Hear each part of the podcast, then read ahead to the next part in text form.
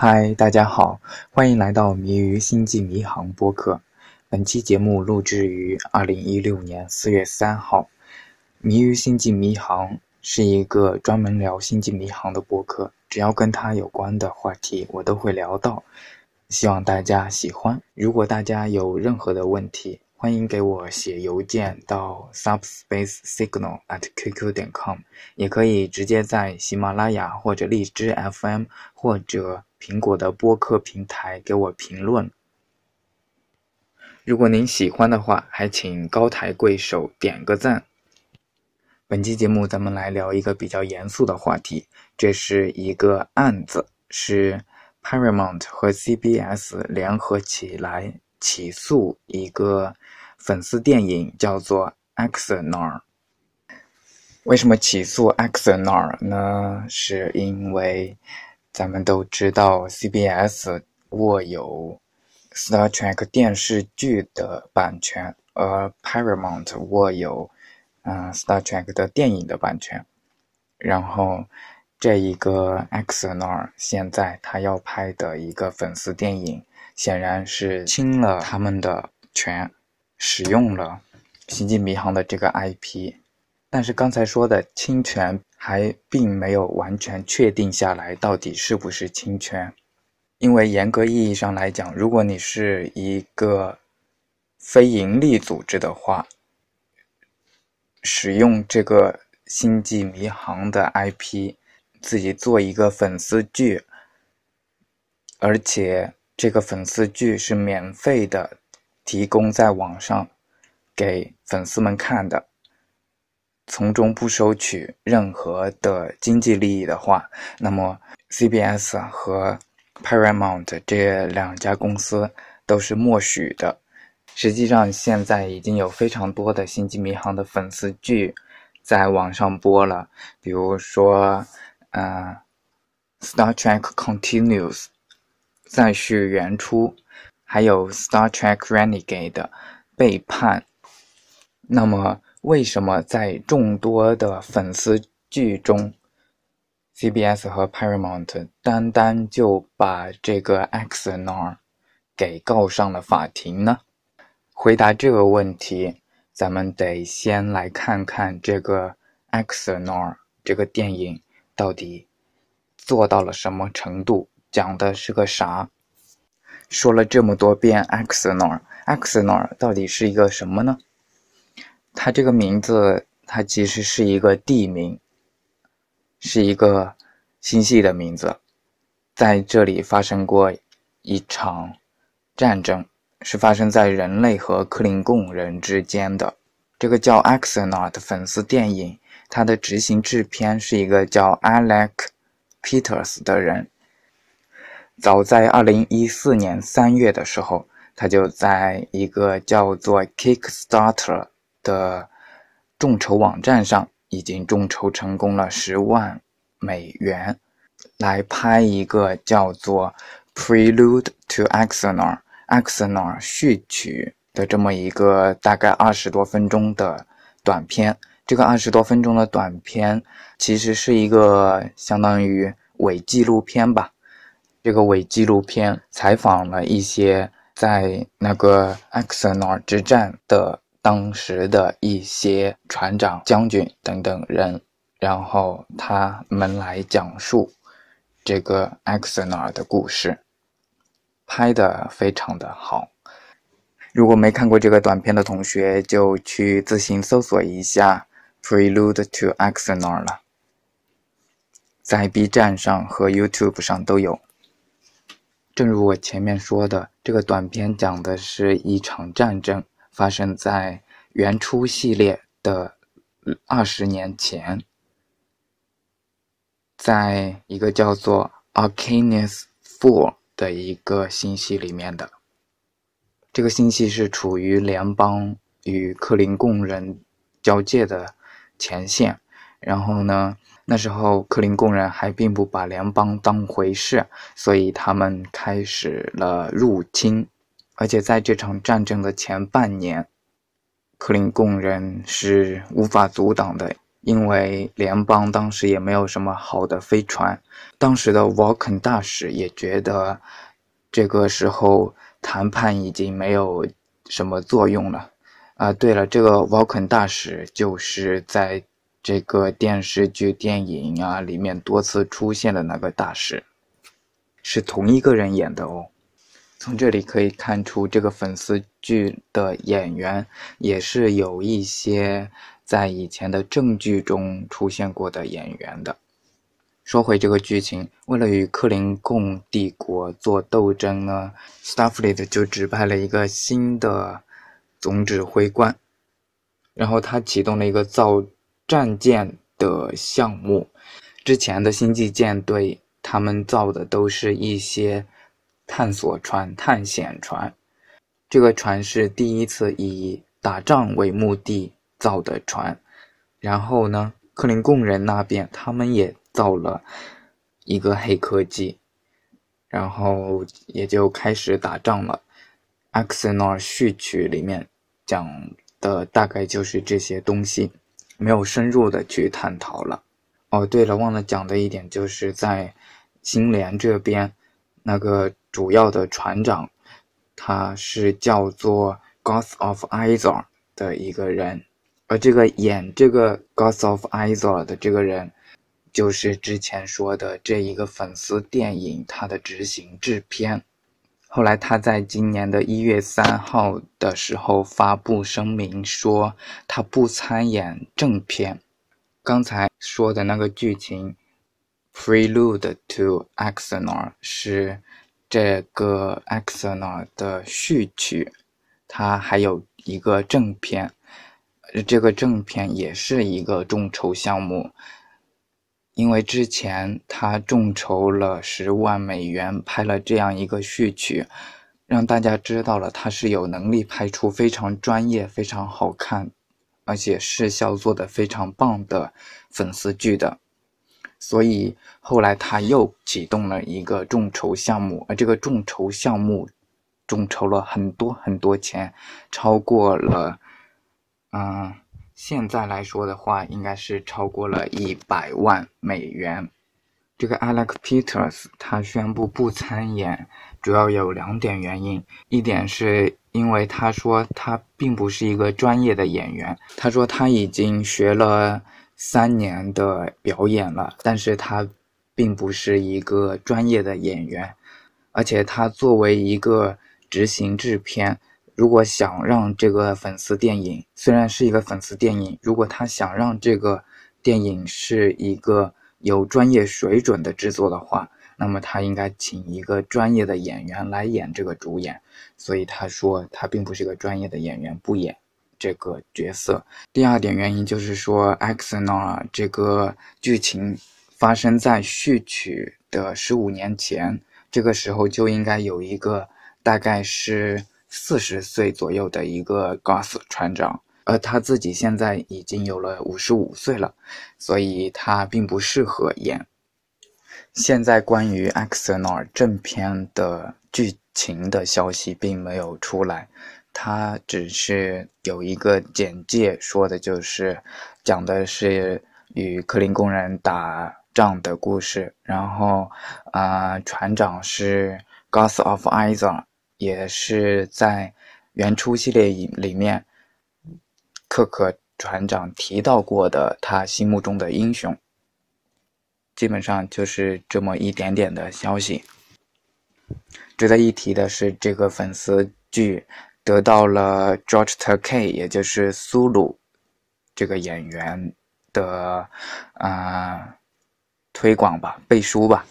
因为 George Takei 在他的推特上面嗯推广过这个粉丝剧，而且他说他觉得挺不错的，要支持一下。而且 George Takei 的推广刚好发生在这个。推广项目结束的前几个小时，而就在最后的这几个小时，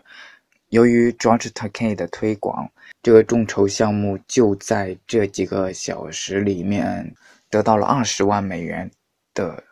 资金。这个粉丝据网上评论也非常不错，而且他们出来的那个序曲，也确实非常的不错。再次提醒啊，可以去搜搜看看，真的是非常的不错。而就在去年年末的时候，这个广受好评的粉丝剧，嗯，应该是可以这么说的，广受好评的粉丝剧。这个粉丝剧呢就被 CBS 和 Paramount 联合告了，告他侵犯了版权。这个粉丝剧被告了之后，他们就在。他们自己的网站上面发表了一篇声明，这个声明是一五年十二月三十号发出的，是由这个粉丝剧的执行制片发的。他说：“他说今天早上我非常的惊讶，看新闻的时候得知了自己被 CBS 和 Paramount 告了，告这个粉丝剧侵权。”他在后面解释了一下，他说他其实跟 CBS 的。工作人员一起工作过，呃，关系也应该挺好的。但是呢，他并没有在之前收到过任何的电话的告知，就被告了。应该被告的时候也是一脸的懵逼。他说他非常的失望，跟他们一起合作过项目，但是在告他之前，并没有与他谈判一下。第二点，他说这个《X 呢就是一个普通的粉丝剧，它跟嗯之前的粉丝剧，也就是之前的《星际迷航》啊、《星球大战》啊、《哈利波特》《指环王》等等的一些粉丝剧一样，就是一些爱好这个《星际迷航》的人一起由于兴趣来做的一个粉丝剧，然后娱乐一下大众。这样一个事情，他说 X N R，嗯，并没有做什么出格的事情，并没有做什么新的事情。这个执行制片在这个声明里面还提到了原初系列的第二季结束的时候，本来他们是想砍掉的，但是有一大批的粉丝，他去联名的给 NBC 写信，这样才让这个电视剧。得以继续，所以说这个《星际迷航》是一直有粉丝的基础的，而且一直有广大的粉丝群体的支持的，而且正是由于这些支持的粉丝，他们才得以活这么久。现在有粉丝自己众筹出来的一一个项目被官方给告了，他当然就觉得会有点委屈了。在 X n o 的网站上面，Peter 他说，他说他曾经在 Las Vegas 的 Star Trek Convention 上面，他曾经啊与 CBS 的两个高层人员坐下来谈过。他们那次谈话到底谈了什么，就不得而知了。反正呢，现在是关系闹得很僵。我们来看一下 CBS 和 Paramount 到底告了 X n o 的什么。我看过他们起诉 X 呢的那个起诉文件，嗯，其实我没怎么看得懂了，好长好长的一个法律文件，怎么可能看得明白？但是图片还是看得懂啊。他列了很多图片，然后对比了，嗯，《星际迷航》证据里面以及现在的这个 X 呢的粉丝剧里面出现的一些。啊，比如说服饰啦、瓦肯人种啦、克林贡人种啊，还有啊联邦新建啦，然后还有相位武器啦这种元素，然后他说这些你都侵犯了我们的版权，这些我们都是有版权的。对了，还有一个比较逗的。就是他们说，这个粉丝剧使用了克林贡语，而这个克林贡这个语言呢，他们是有版权的。而谈到语言能不能够被版权保护呢？我看网上好像是说语言并不在版权保护的范围之内的，因为语言是一种啊交流工具，是一种办事情的工具，这个工具是没有办法。被版权保护的。如果我说的有错，请听众朋友们指出来呀、啊。我自己并不懂这些法律，所以如果我有说错的地方，请听众朋友们来指出来。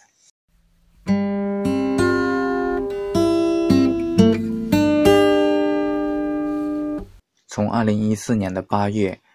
他们把这个 x 呢序曲这样一个短片放在 YouTube 上放出来之后，一直到二零一五年的年底，CBS 和 Paramount 都没有采取任何的行动，而且这个 XNR 这个项目，他们也是有自己的官方网站的，所以如果 CBS 想去联系 XNR 这一方，其实他们是可以联系的，也就是说。消息是一直畅通的，但是 CBS 为什么在告他们侵权之前，并没有与他协商呢？这说来挺诡异的，我也不知道。在那么长的时间里面，他都一直在网上宣传，一直在做这个众筹项目。要说 CBS 不知道的话，其实很难说通啊。CBS 肯定知道了有这个项目的存在，那么他在这么长时间。他都没有去做任何的动作，这又是为什么呢？难道真的是等这个项目养肥了，已经众筹了超过一百万美元了的时候，他才提出来说他侵权了？为了弄懂 Paramount 和 CBS 为什么要告他们，那么首先就必须知道他们能够从这个案子当中得到什么。答案当然是钱了，《星际迷航》确实是它的版权，而且这个粉丝电影它是基于《星际迷航》这个 IP 做出来了。那么 CBS 当然有理由去告他，但是他告他要么就是太早了，要么就是太晚了。说他太晚了，就是刚才也说过，你应该是在第一时间。就把他们扼杀在摇篮里，或者说等他们有了知名度，就应该扼杀在摇篮里了，因为他们有那么多的粉丝，而且筹集了那么多钱，而且还有著名的明星 George Takei 来给他们做推广，给他们背书。那么你应该已经知道了有这个东西的存在，但是你为什么不去告他们呢？说他太早，是因为他告的时候，他说他已经侵犯了他们的版权，让他们遭受了损失，而这个电影并没有拍出来呀，这个电影还在筹拍过程当中，而且他是计划于一六年的一月份开拍，之前只是在做准备工作，那你怎么能够说他已经侵犯了你的版权，已经给你造成了损失呢？所以说，在在人家还没有结束之前，你就去告他，也可以说成是太早了，因为你一直是默许那些并不是以盈利为目的的粉丝剧的制作的。那他到底有没有以盈利为目的？是要在这个项目结束之后，你看他到底有没有卖这些？比如说周边产品啦、CD 光碟这些东西啦，或者说在院线上映要售票啦，这种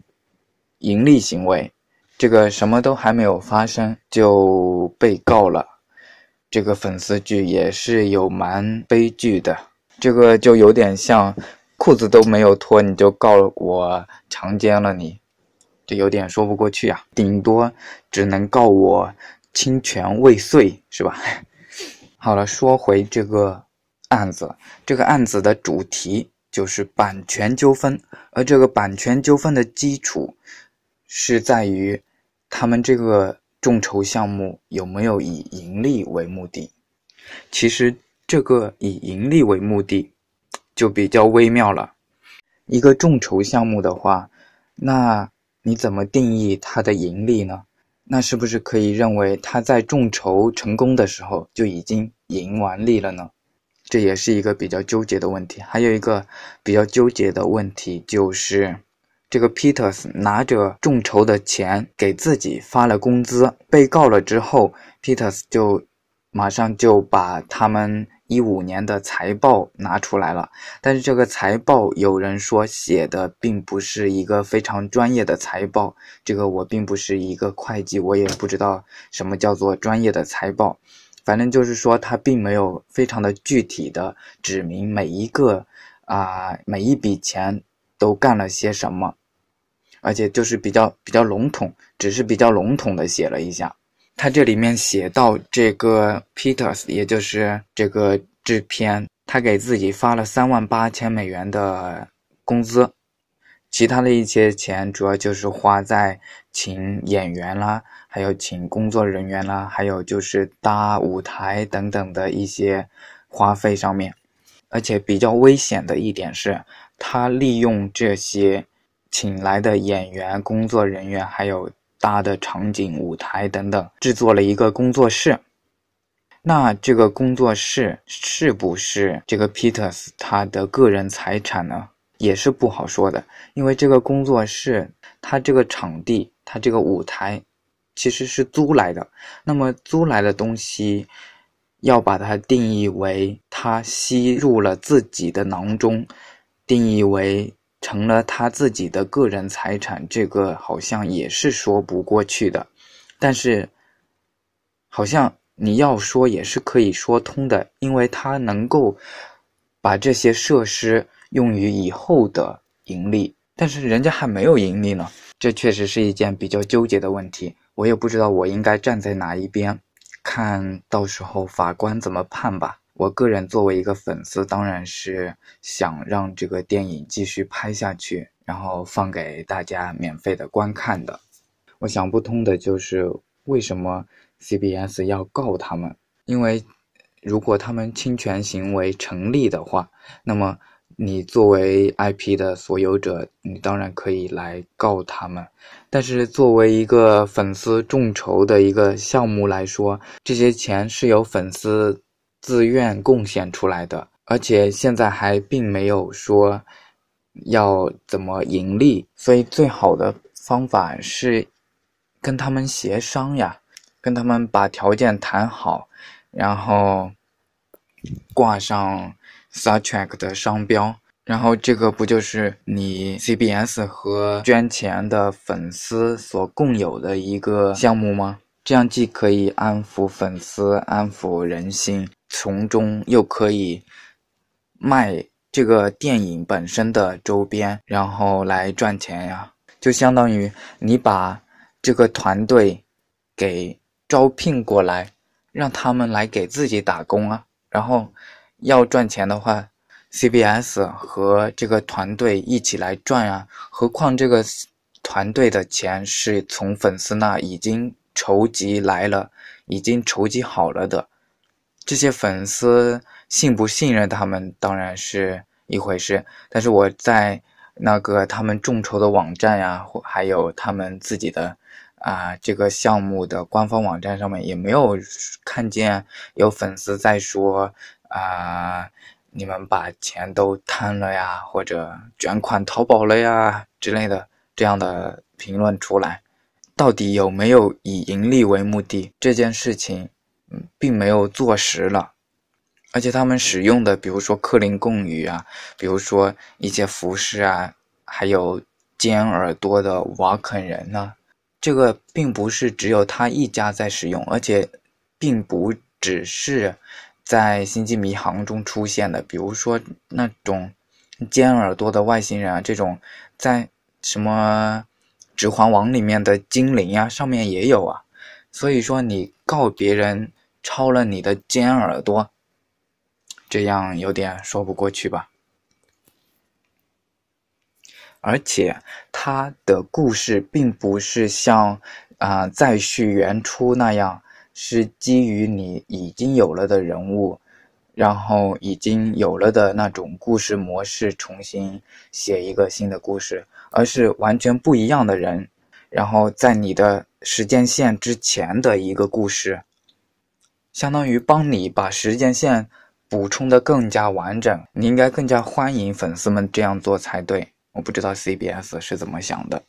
而且我不知道这样做了之后会不会对粉丝们的积极性有很大的影响，因为现在还是有很多的粉丝自制的剧的，你这样把一个这么嗯条件非常好。已经集资了这么多钱的这么一个粉丝自制剧的团队给告了，相当于杀鸡儆猴啊，别人就可能会对他们的创造性会有影响。反正就是这件事情对粉丝也不好，然后这个处理的方法对你自己赚钱也没有好处。为什么不跟这个粉丝自制剧的团队来谈一下呢？据这个制片人 Peters 说，CBS 告他的时候，之前是并没有通知他的，所以为什么关系闹得这么僵？背后有什么还没有爆出来的故事，这也是不知道的。所以我觉得 CBS 做的这个，并不是一个大公司的做法。当然，CBS 它的垄断、他的贪婪是有前科的。这就要从 Paramount 的历史说起了。Paramount 在四几年的时候，其实是有一个。比较著名的垄断案的，他当时的做法就是捆绑销售，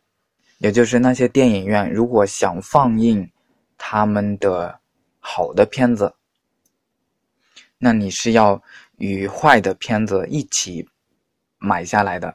也就是捆绑销售，他从中赚了很多钱。而 Paramount 电影公司他自己是有院线的，这样他自己的院线。并不需要这样做，并不需要捆绑销售自己的院线，那就好片子就多上啊，坏片子就少上。但是呢，那种独立的电影院如果想上他的片子，那他必须捆绑销售好片子和坏的片子，A 类片、B 类片一起买下来，这当然就造成了很不好的影响。而且 Paramount 上游从制作到下游的发放这个完整的产业链。它都有，所以这就造成了一个垄断的地位。后来有越来越多的人反对这个捆绑销售，这样就被联邦告了。后来就禁止这样做。好了，说了这么多，我自己认为这个事情并没有说清楚，因为啊，我自己是一个工科生，对于这些法律啊什么的。并不懂行，这期节目说的正不正确？那就希望咱们听众里面有更加懂法律的、更加懂这个版权法的这些牛逼的听众来给我指出错误了。到了节目最后，衷心的希望这个 Paramount、CBS 这两个巨头能够与这个小小的粉丝电影项目。一起去探索新的未知的世界，一起去赚钱，一起走向没有粉丝电影和电影巨头所到达过的地方。谢谢大家的收听，祝大家清明节玩的开心，该去踏青的踏青，该去扫墓的扫墓，开心就好，拜拜。